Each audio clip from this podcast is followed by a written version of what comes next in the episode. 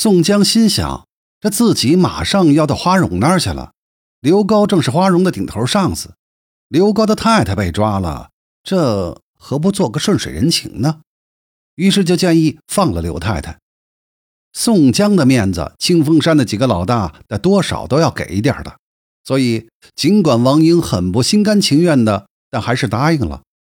宋江当然明白这个人情是要还的，虎口拔牙，王英心里必然不舒服，于是就许诺王英：“宋大哥一定帮你搞定一个老婆。”不料日后真的成就了一段梁山姻缘，这里先按下不表。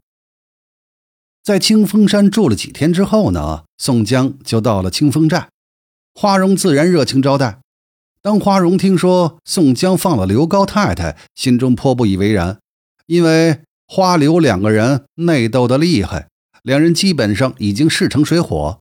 宋江自己知道这事儿办得粗糙了，原本想是给花荣做个面子，没想到效果适得其反，于是劝道：“啊，这冤仇可解不可结。他和你是同僚官，虽有些过失，你可隐恶而扬善嘛。贤弟休如此浅见。”花荣呢，也就心平气和了。于是，宋江就在清风寨住了下来。一晃到了元宵节，宋江和花荣去看灯，正好碰上了刘政委夫妇。没料到刘太太恩将仇报，反指宋江是清风山黑帮的。凭良心说，刘太太这样说话也没什么错。的确，清风山的几个老大都是敬宋江为尊的，否则宋江一句话也没这么大的面子，就能将刘太太给放了。特别是让好色的王英从嘴里把肉给吐出来，但是无论如何，不管宋江出于什么目的，总是刘太太的救命恩人。刘太太如此恩将仇报，简直就是不知道什么是感激。一般这种见识比较少的官太太，经常会干这种事儿。对他来说，宋江见证他被黑道绑票的丑事儿，要比宋江救他一命严重得多。刘政委抓了宋江，急于为老婆报仇，于是重刑伺候。宋江因杀阎婆惜案底在身，不敢报真名，只敢报个假名张三。而花荣呢，因为宋江被抓，也急了。想想如此大名鼎鼎的宋江，要是在花荣手上折了，那花荣如何在江湖上混呢？于是就向刘高要人，忙中出错。花宋两人没有想到会发生这种事情，所以没串供。花荣给宋江起了个刘璋的名字，这一下刘政委看出破绽来了。花荣没办法了，于是就带人把宋江给抢了回来，让宋江连夜逃走。没料到刘政委棋高一招，暗中派人埋伏在各处路口，将宋江又抓获了。这时候刘政委就动歪脑筋了。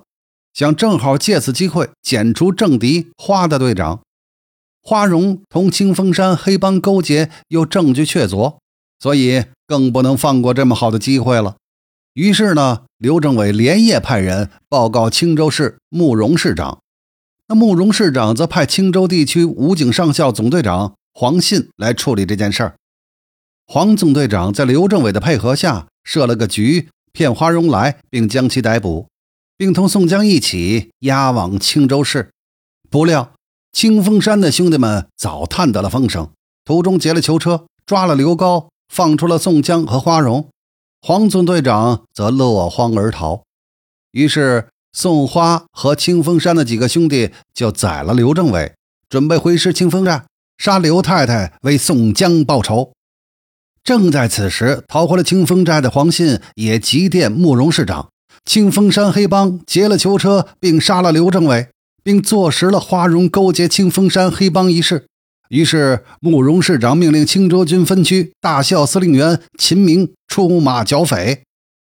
秦司令员率部赶往清风寨，途经清风山的时候，中了宋江和花荣的埋伏，被活捉了，押至宋江处。然后又是一套《水浒》中的经典套路：宋江由花荣表明身份。